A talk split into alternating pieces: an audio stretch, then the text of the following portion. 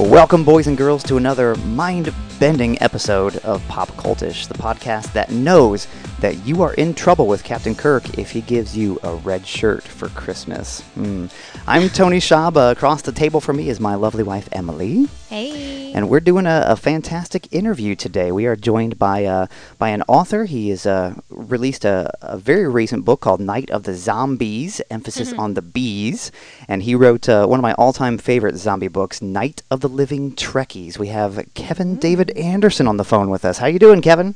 Doing fine, and uh, that is a co-authored book with Mister Sam Stahl. That's right, that's right. I didn't mean to say that, but I got I, I got so excited. That's right. Uh, you guys worked on that one together. I do want to talk a lot about uh, about that book because I do enjoy it heavily, but I want to make sure that we give proper credit to your new release that just came out, uh, which I believe is uh, is an all-ages or a young adult book. Is that right?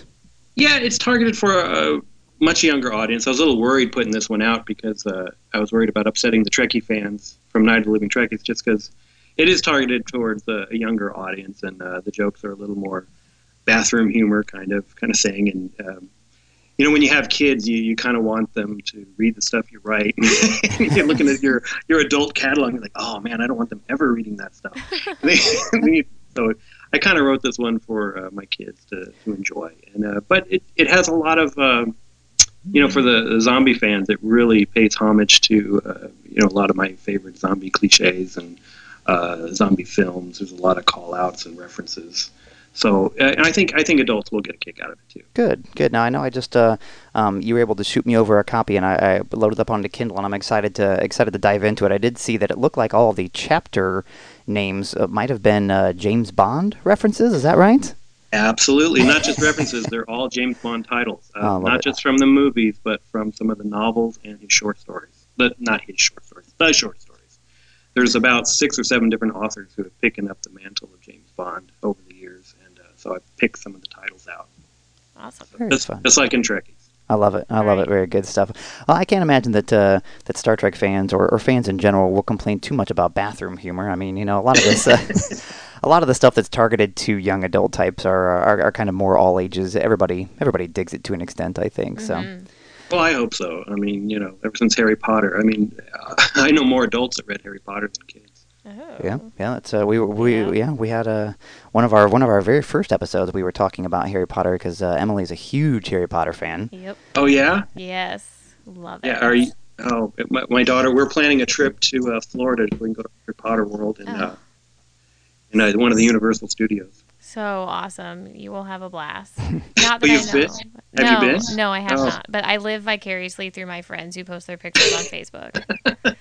And I, they're building one out here, but it's not going to be as, as big as the one out there. Right. I think it's a ride. And, yeah. So cool.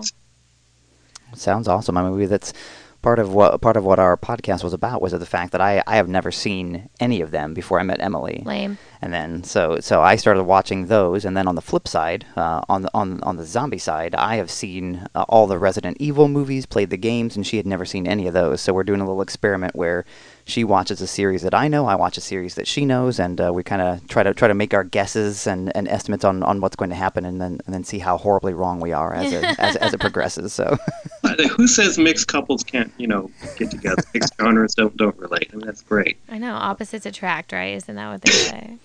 I can't believe you haven't read a single book or seen a, a single movie in the Harry Potter franchise? Yeah, I just, you know, I'm, uh, you know, Emily and I, that that's another key piece of the puzzle. We have a we have a slight age difference. I'm twelve years older than her, so so I uh, kind of missed the boat. That really wasn't in my wheelhouse as much as it was hers, obviously. So, um, but I'm I'm catching up. I'm I'm slowly getting there, you know. No, that's great. Um, my wife and I have the same situation. She is uh, seven years my junior, so um, yeah, we have a lot of we've experienced things in different ways, mostly Star Trek. Mm. I think one of our biggest generational and really just age difference problems we've had is it's not one of the uh, major ones that you might think of. It's really about what Star Trek captain was the best. She's firmly right. in the Picard camp. I'm firmly in Kirk's camp. Okay. And she's clearly wrong, but we get through it. I mean, we'll be arguing. It's almost come to blows a couple times. She, and then she'll eventually just go, well, Picard's more sexy, you know? And, like, I was like, how does that fight Klingons? Help. You know? But, you know, we, we work through it. It's it's uh, it's what, you, what happens when you're in a geek marriage. Sure, right, sure. Ob- obviously. We get it. We yeah, get it, so definitely. yeah. Yeah, we definitely, Tony and I, we share different interests, that's for sure. I wouldn't call myself a Trekkie, um, to you know, to be honest, which is why I really, really enjoyed this book, Night of the Living Trekkies, because mm. um, you don't have to be, right? You don't really have to be a diehard Star Trek fan to really enjoy this book, and it, that really appealed to me, and I, I assume you had that in mind when you were writing it for, you know, audiences that maybe... Not originally, not oh. originally. It's fun, funny that you bring that up. That, that was really more the editor's concept. Oh. I recently reread your um, review of Night of the Living Trekkies, Tony. Mm-hmm. Very respectable rating on my course. It was actually, it was very good. Very but you did have a pet peeve about it, and I just wanted to come out and say you were exactly right. Okay. There is a tad too much pandering to the audience, meaning some of the references. Sure. No, no, no. And it, it works for, it made the book more of a general audience, and, and, it, it, and it spoke to more people than it would have had it been my original concept, which was more um, just mention, you know, it wasn't, there was zero pandering. It was written for a very specific uh, Trek-minded audience who would get these references Im- immediately.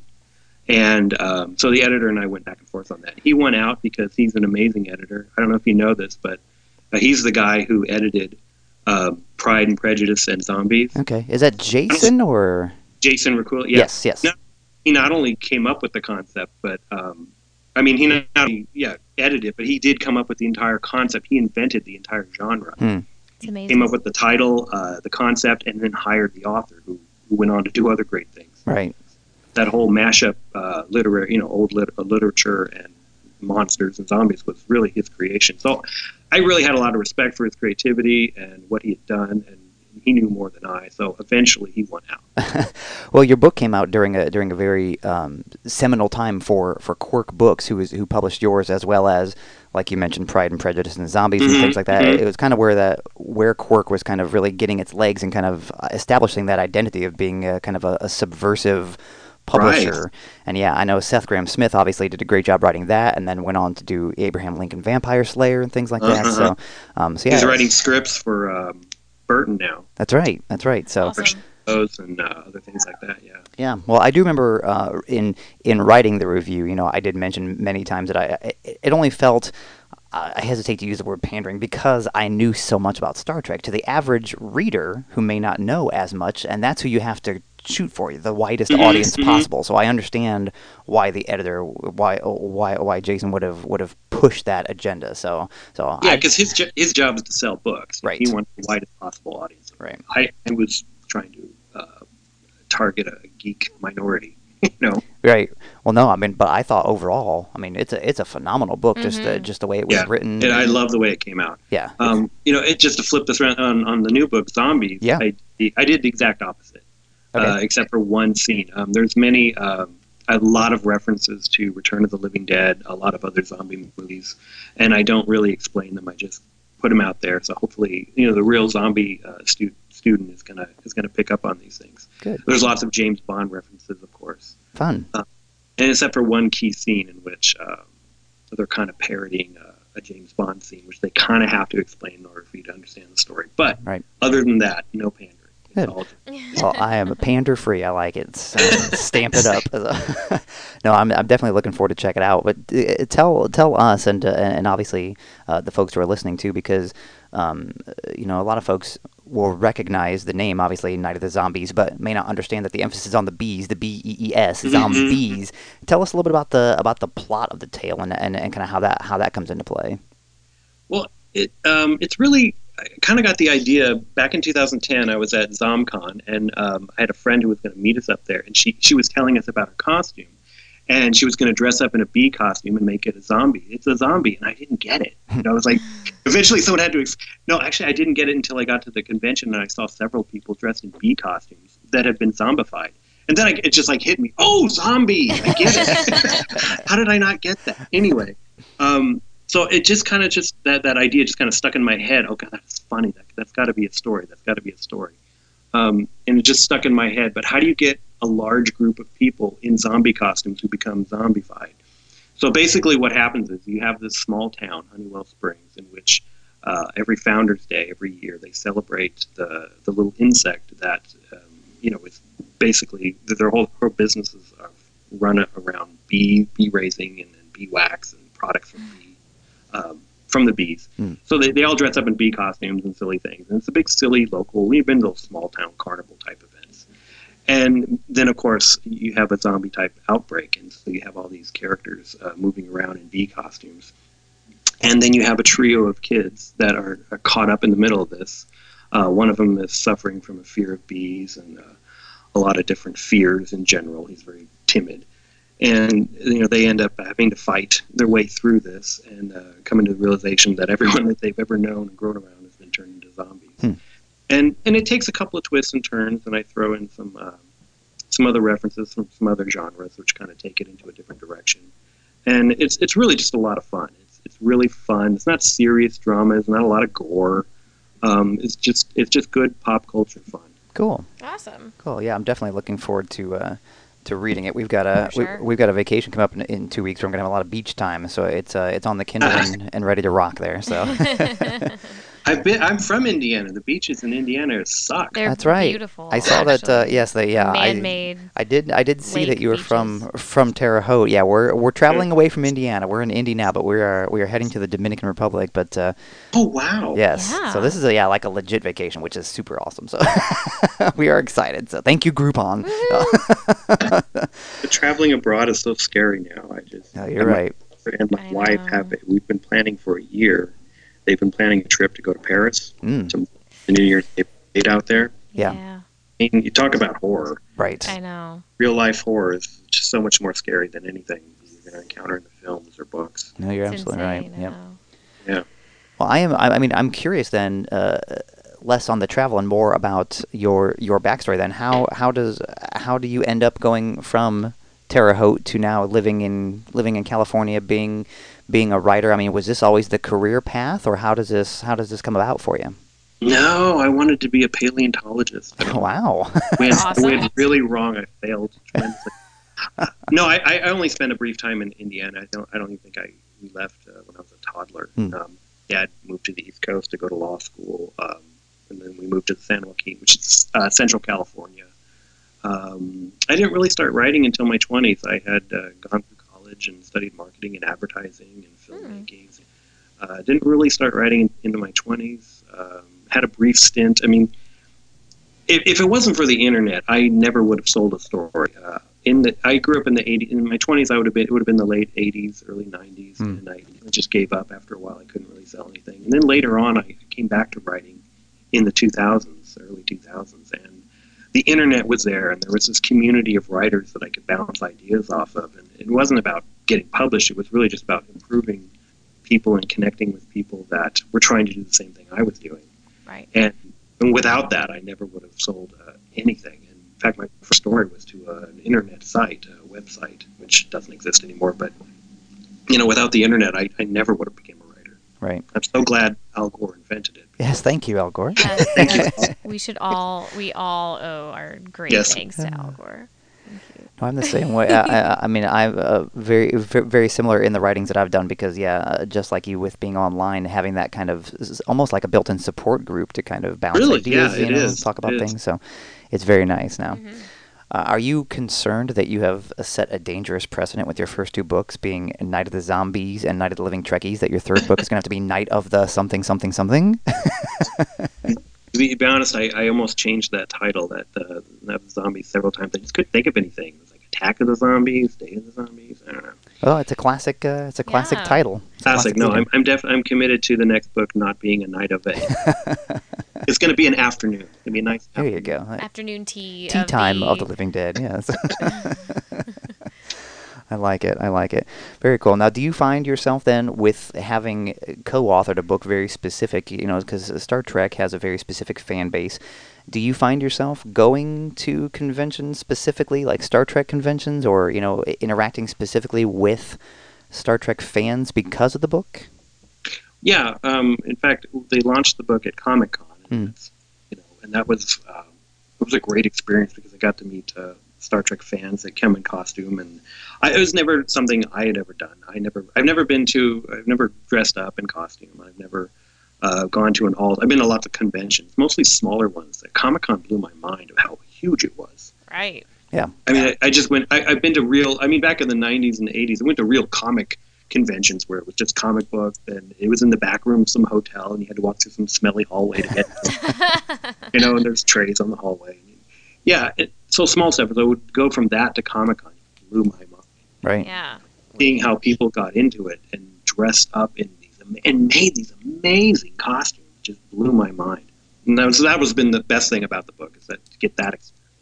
That's very cool. That's amazing. Yeah, I mean, I remember uh, going to the first convention I ever went to was the first two actually were Star Trek conventions, and that was way back. I'm talking like eighth grade, like super dork here, but uh, but yeah, I mean, exact same thing, kind of in the in in the back ballroom, and you know, you had to really search for it, and it was definitely not what it is now. So. Oh yeah, Indiana Comic Con. I mean, though much smaller than most, I would imagine, is still like it's a very overwhelming experience, and people, you can really tell the the passion that people have for, you know, whatever may be their fandom, and it's really cool. It's a really cool experience. Yeah, I almost I almost prefer the smaller, well, like the mid-sized ones. Like uh, ZomCon was up in Seattle for a couple of years before it.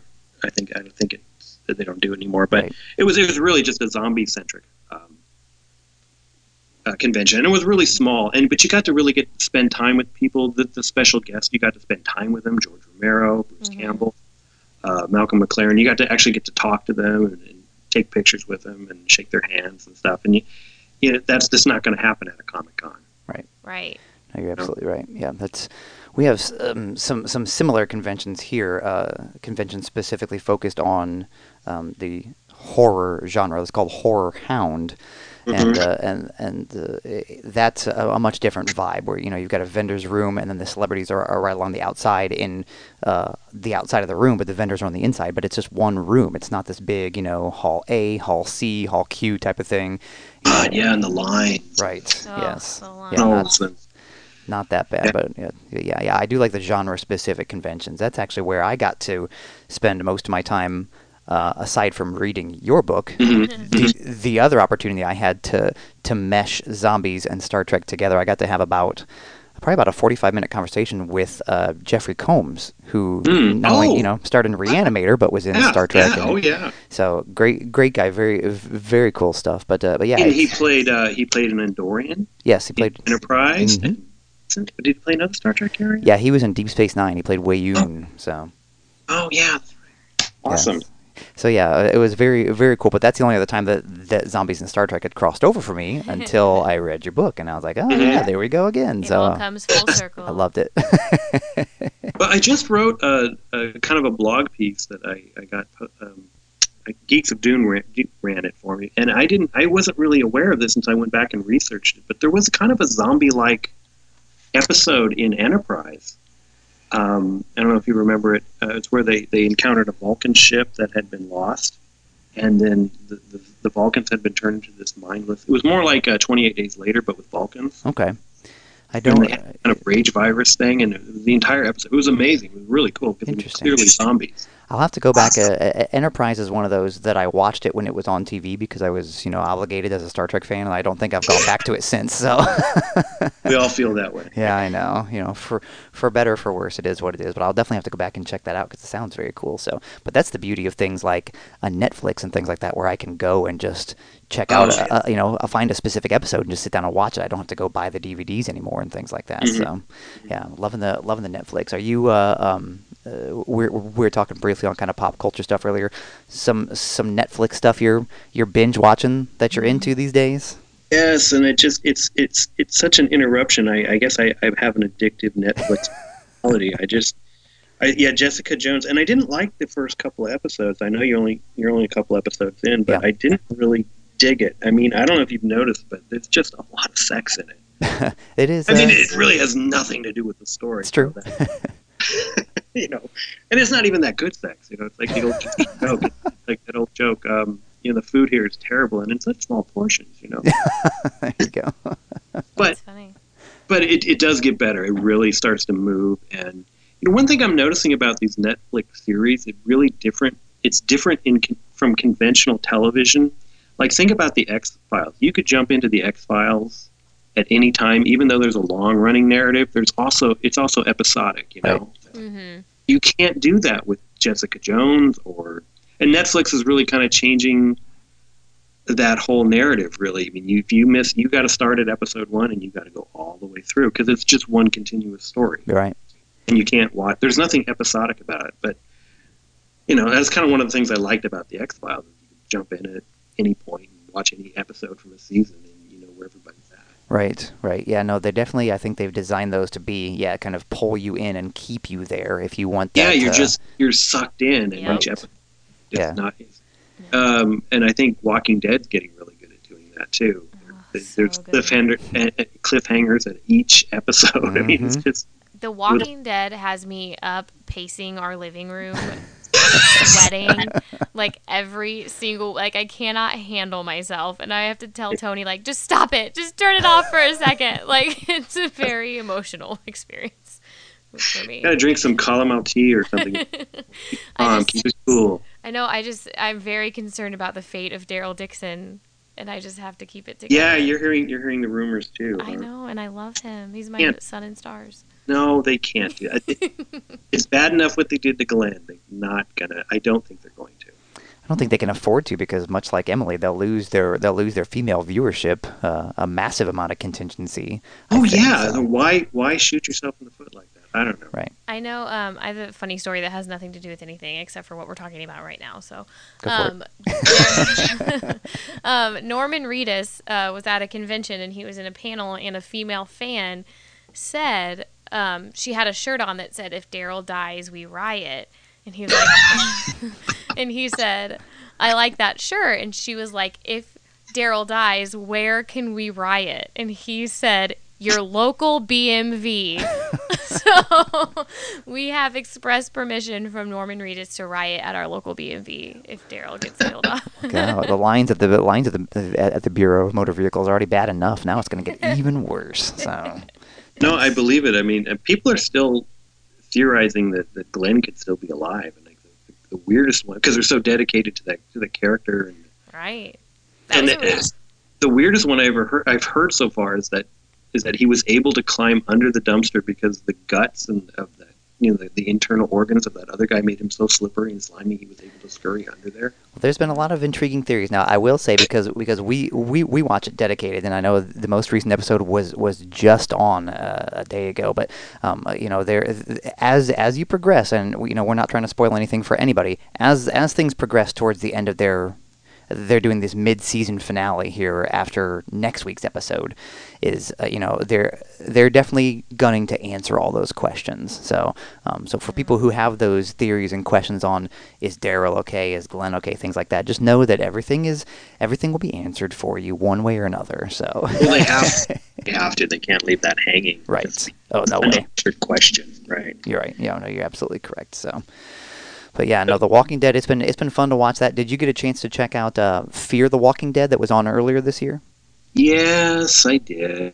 I'm... You sound just as thrilled as we do. So, just I, I don't know if you caught that, that graphic I created on uh, it has Carol with the gun. Yes, point Ted. So mm-hmm. It's just the flowers, Nick. It's kind of how I feel about this.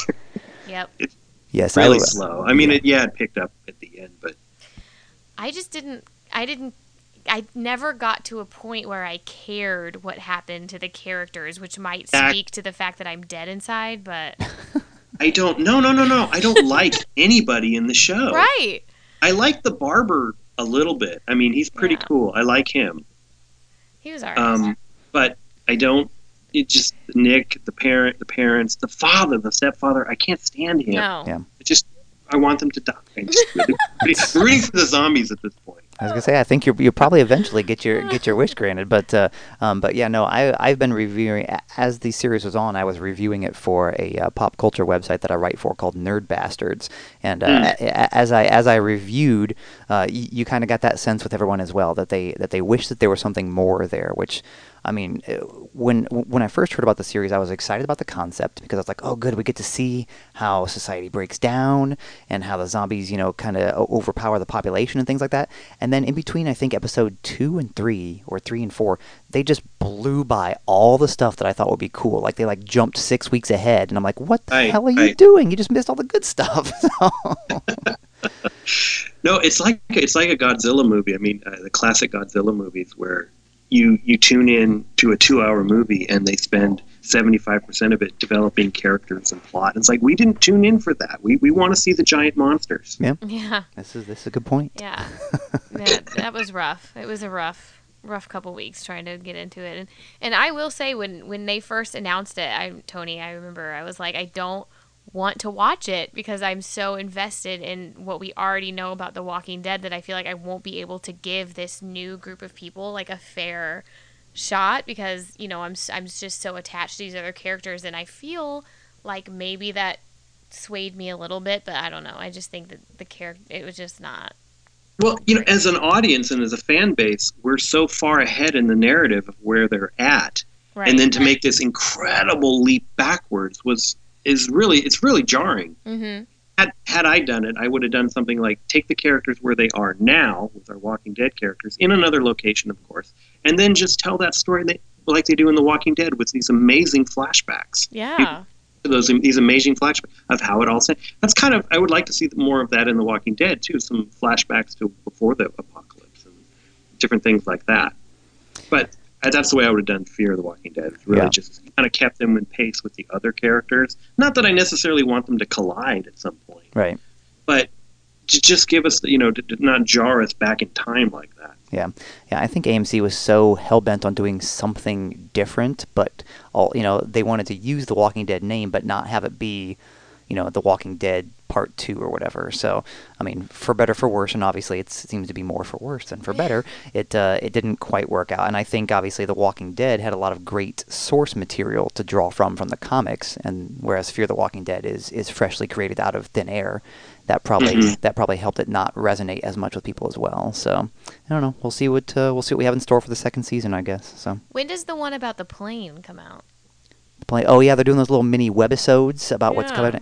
That is actually tied to Fear the Walking Dead. Yeah. And when those little webisodes can conclude, there's going to be one character in the webisodes that's going to join the cast of Fear the Walking Dead for the second season. Oh, okay. So, oh. Interesting. Yes. But they're I, they're kind of cool, but they're they're really short. Yes, too short. So short. It's like, give me a little bit more than that. I don't even, I can't even, you name one character name in, this, in any of this thing so far? I mean, yeah. You haven't got to know anybody yet. Yeah, yeah, it's it's it's very odd, but um, I mean, I guess as as fans of zombie culture, I can't complain about any any zombie stuff making its way into primetime television. So I have to just be happy that there's something out there, which is not the case five, six years ago. So, did you see a film called Flight of the Flight of the Living Dead? Oh yeah, from, yeah. It was like late nineties. Yeah. Yep, I've got it That's over. How... Got it. Got it in the D V D collection over here on the wall. Oh, so. Awesome! It's a good ZomCon. Outbreak on a plane. Yep, that's uh, yeah, it's pretty. It's pretty entertaining for what it was. So. No, yeah, and that's how you got. I mean, you're a reviewer, right? Sure. So when you look at something like that, you got to you got to think about. I'm just my opinion. Yeah.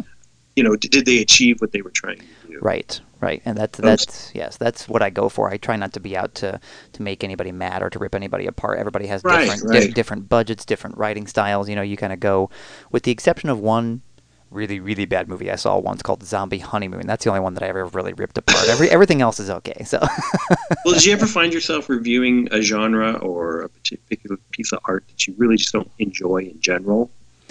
Yeah, I mean, the, you know, having having now doing a lot of active reviews for, uh, again, for, for nerd bastards dot com, you know, we get to go see a lot of advanced screenings for movies, and it's not just the pop culture, it's not just the Marvels and the Disneys. There's other types of movies that we are invited to that we have to sit through, and it's not necessarily my cup of tea, but, you know, I want to give them the credit that they deserve. Um, you know, it's like... It's kind of like musical styles, you know. I have musical styles that I enjoy, and when I go to a bar that's playing a genre that I don't enjoy, like, mm-hmm. a, like a country or something like that, I can't fault them because there's a people out there that enjoy it. It's just not for me. So right, right. So it's right. tough, but mm. um, is I, there any? I, I'm just sorry, getting off topic. Is there any Star Trek conventions in? Did you mention that already? In Indiana or in the Midwest? Right, I know there's one in Vegas. There's one in. Yeah, right now I don't. I'm not sure. I mean, we do have one here in Indianapolis that happens every year. It's actually coming up uh, this weekend. It's called Starbase Indy. Um, oh, wow. But it's very low key. It doesn't, you know, it's not going to attract, you know, a William Shatner or even a, you know, a Nichelle Nichols or anything like that. So uh, I do believe that, uh, oddly enough, I just saw the lineup, and I think I think that uh, our aforementioned Jeffrey Combs is the quote unquote name name star at this, to kind of give you an idea of of the scope. So so it's not the hugest thing. I mean, obviously the the official Star Trek convention in Vegas is is the big one where it's at. But um, other than that, I think it's just kind of sporadic, smaller fan-run conventions that are going on right now. So, have you been to the, the Vegas one? Uh, I have not. Uh, I, I was actually, I'm hoping, crossing my fingers, I would love to get out to the one this next year in two thousand sixteen, being the fiftieth anniversary of Star Trek and yeah. all. I think that would be a, a big one. So Let's I'm gonna I'm going to proposition them for a media pass, and uh, if they give us one, then we'll see if it fits into the budget. So, oh, cool. Yeah. Oh, I, I'm hoping to get, that's one of my New Year's resolutions, to get more conventions next year. Yeah. Um, I don't know if you, well, it hasn't been, we haven't really been talking about it um, much, but there is a little bit of pre-production going on for Night of the Living Trekkies. Okay. As far as it becoming a film. Oh. And um, I've been talking to the producer for, for about a year now, and he just has such a great concept for the film. Yeah. And he wants to actually, he, he he's involved with other people that actually put on uh, conventions, Star Trek conventions, mm-hmm. other culture conventions, comic book conventions. So the, the concept is they're actually going to put on a real convention to film the movie. Oh, fun. Cool.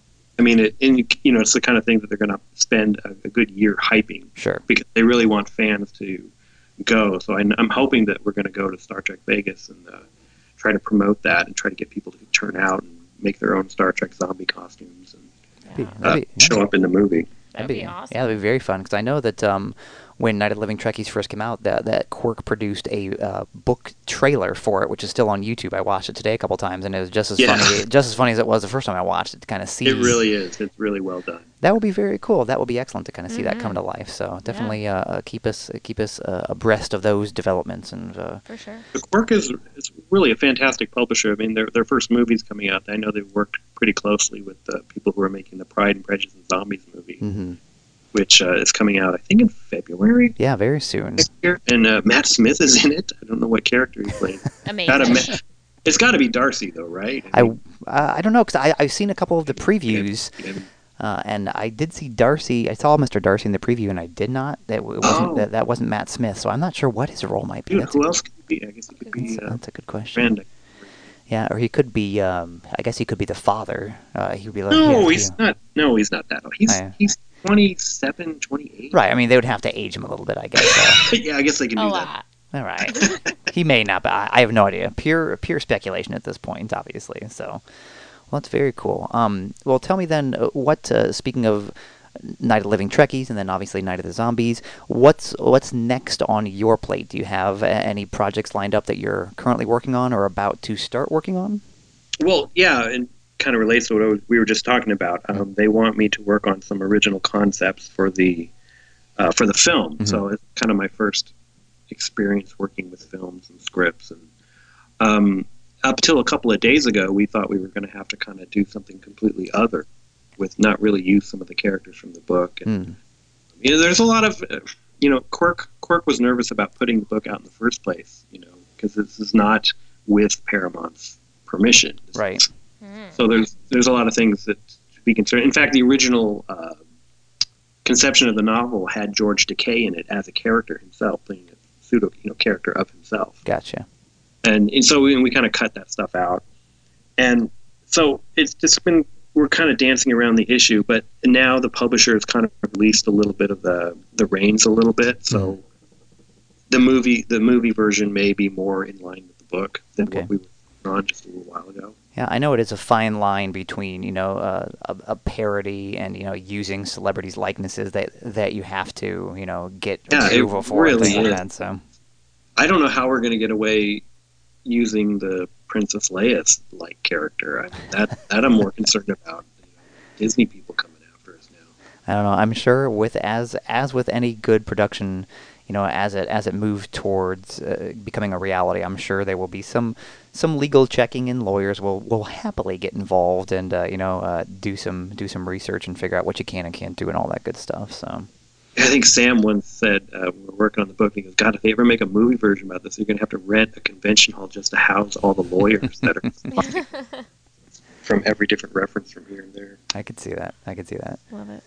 Uh, Emily, you have an update on Matt Smith and mm, Night of the Living, yes. or uh, Pride and Prejudice and Zombies. Thank you, Google. Matt Smith will be playing Mister Collins. Mister Collins. Oh.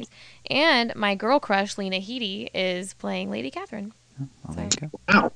Love her. Interesting, yeah, because I know at one point Natalie Portman was attached to uh, to be to be the lead. Oh she, yeah, in the early long. in the early days, it went through a couple of hands. That was really exciting when Natalie Portman. Yeah, that was a couple years ago. Yeah, now it's Lily James.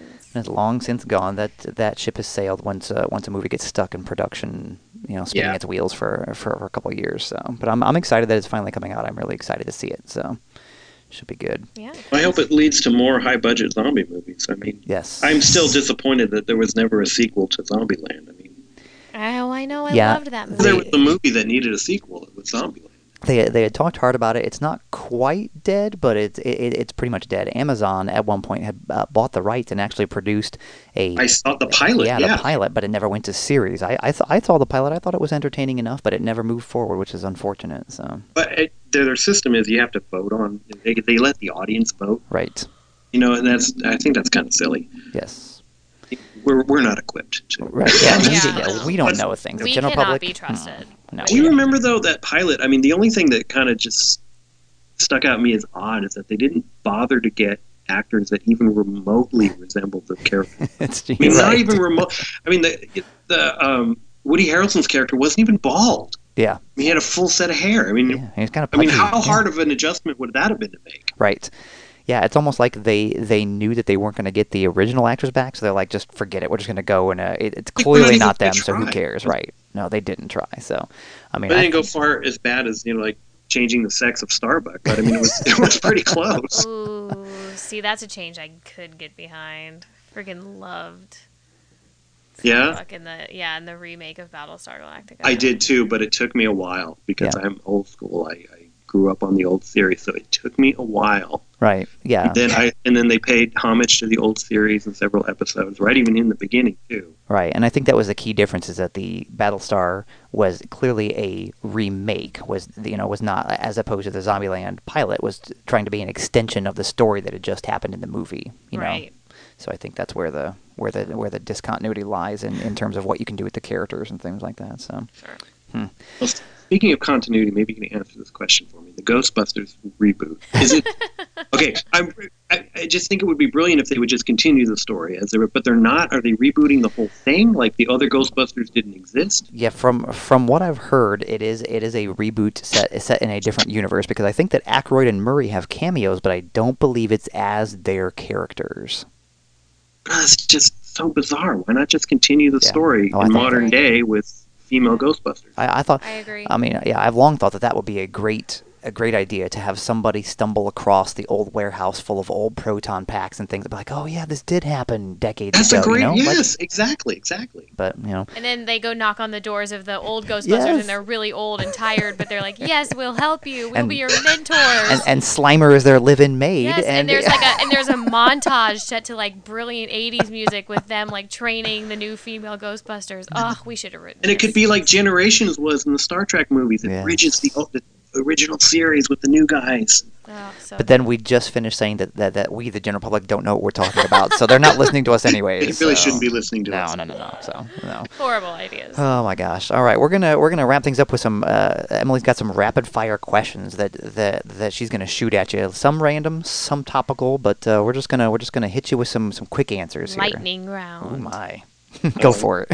All right. When the inevitable zombie apocalypse occurs, what is the one snack food you will want to have a stockpile of? Oh, two items, potato chips and toilet paper. Not, of course, one leads to the other, but the sure. need, But yeah, go ahead. Perfect. Love it. All right. Um, this is a who would win in a fight scenario, Kirk or Picard in a tactical starship battle? Yeah, it's it's Kirk. Kirk would win in a shuttlecraft. See, we heard that he was a Kirk guy earlier, mm-hmm. so we kind of knew the yeah. answer to that one. So. No contest, really. Here's a different one. I don't know. This might turn out differently. Kirk or Picard in a game of Hungry, Hungry Hippos. Wow.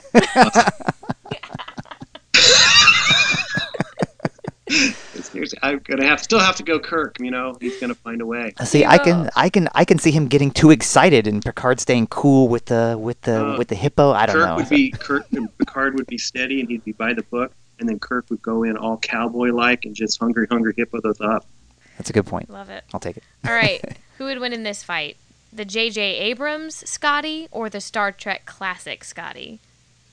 Classic Scotty, and I think that Simon Pegg would even agree to that. You're probably right. All right. Um, let's see. Hmm. Enterprise E versus Star Destroyer. How would that ter- How would that pan out? Okay, which movie was it where the Star Destroyers were running into themselves because the fighters were getting too close? I got to go Enterprise just because of the maneuverability, and they don't run into their own ships for That's fair. They just lose their minds. They're like, abort really? It's just, it was so silly. Oh, we can't turn. No shields. No shields. Yeah, you have to be able to turn. Um, all right. Do you listen to music while you're writing? If so, what do you listen to?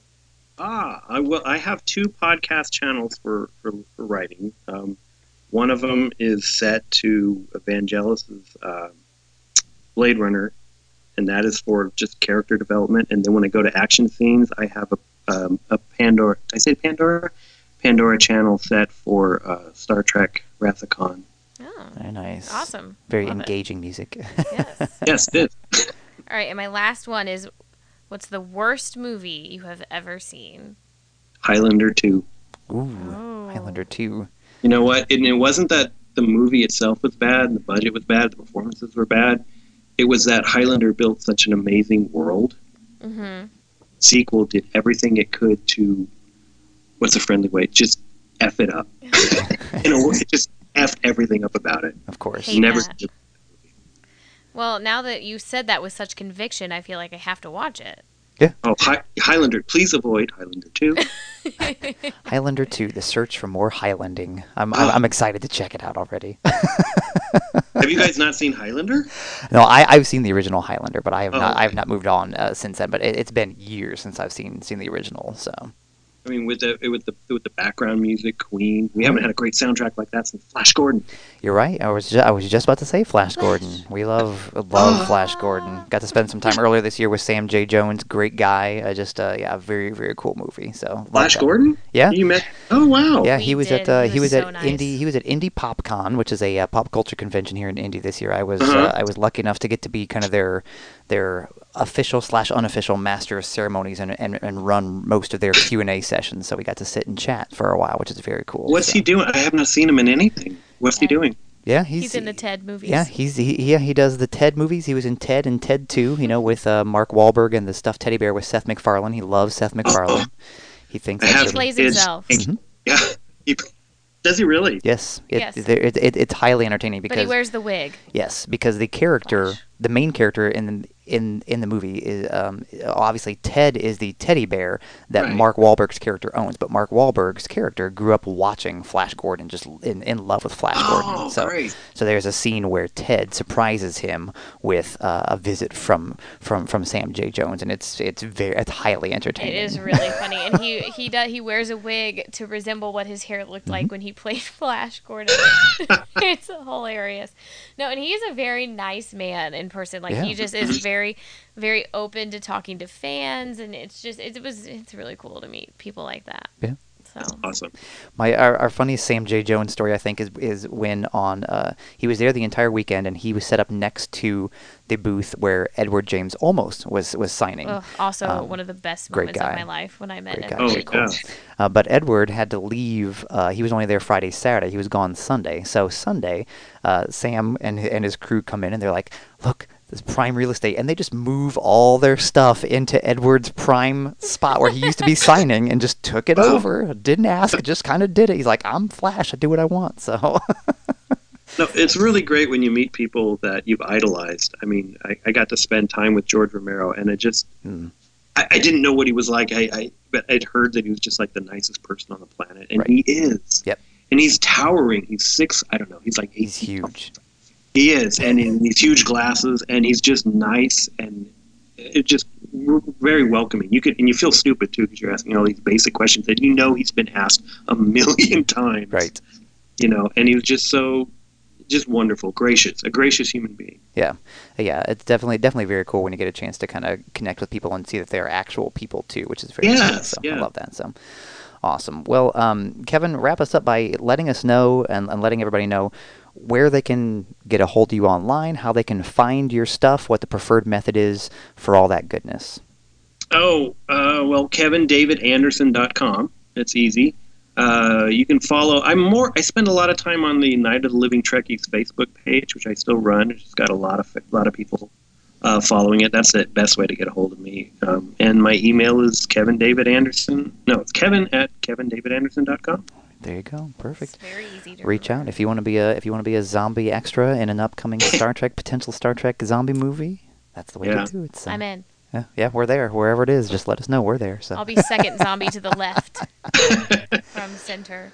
Uh, That's fun. My daughter wants to be in it. My wife wants to be in it. So we're, we're, it's going to be a blast. Perfect. It's really, if, it, if they bring it to about, I think they're going to start filming in two thousand seventeen. I think. Okay. So like next year's all pre-production.